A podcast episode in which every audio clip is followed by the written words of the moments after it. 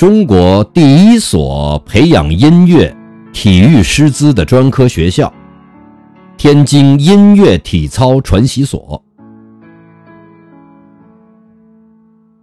一九零八年，清光绪三十四年，教育家林默清（一八六二年至一九三三年）创办天津音乐体操传习所，以供小学音乐。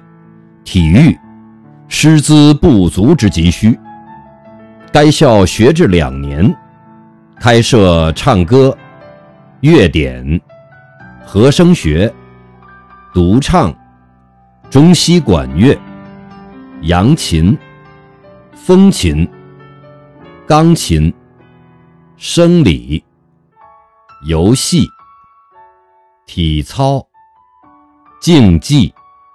氢器械等课程，培养出中国第一批小学音乐和体育教师。校址原在河北大经路，现在的天津河北区中山路。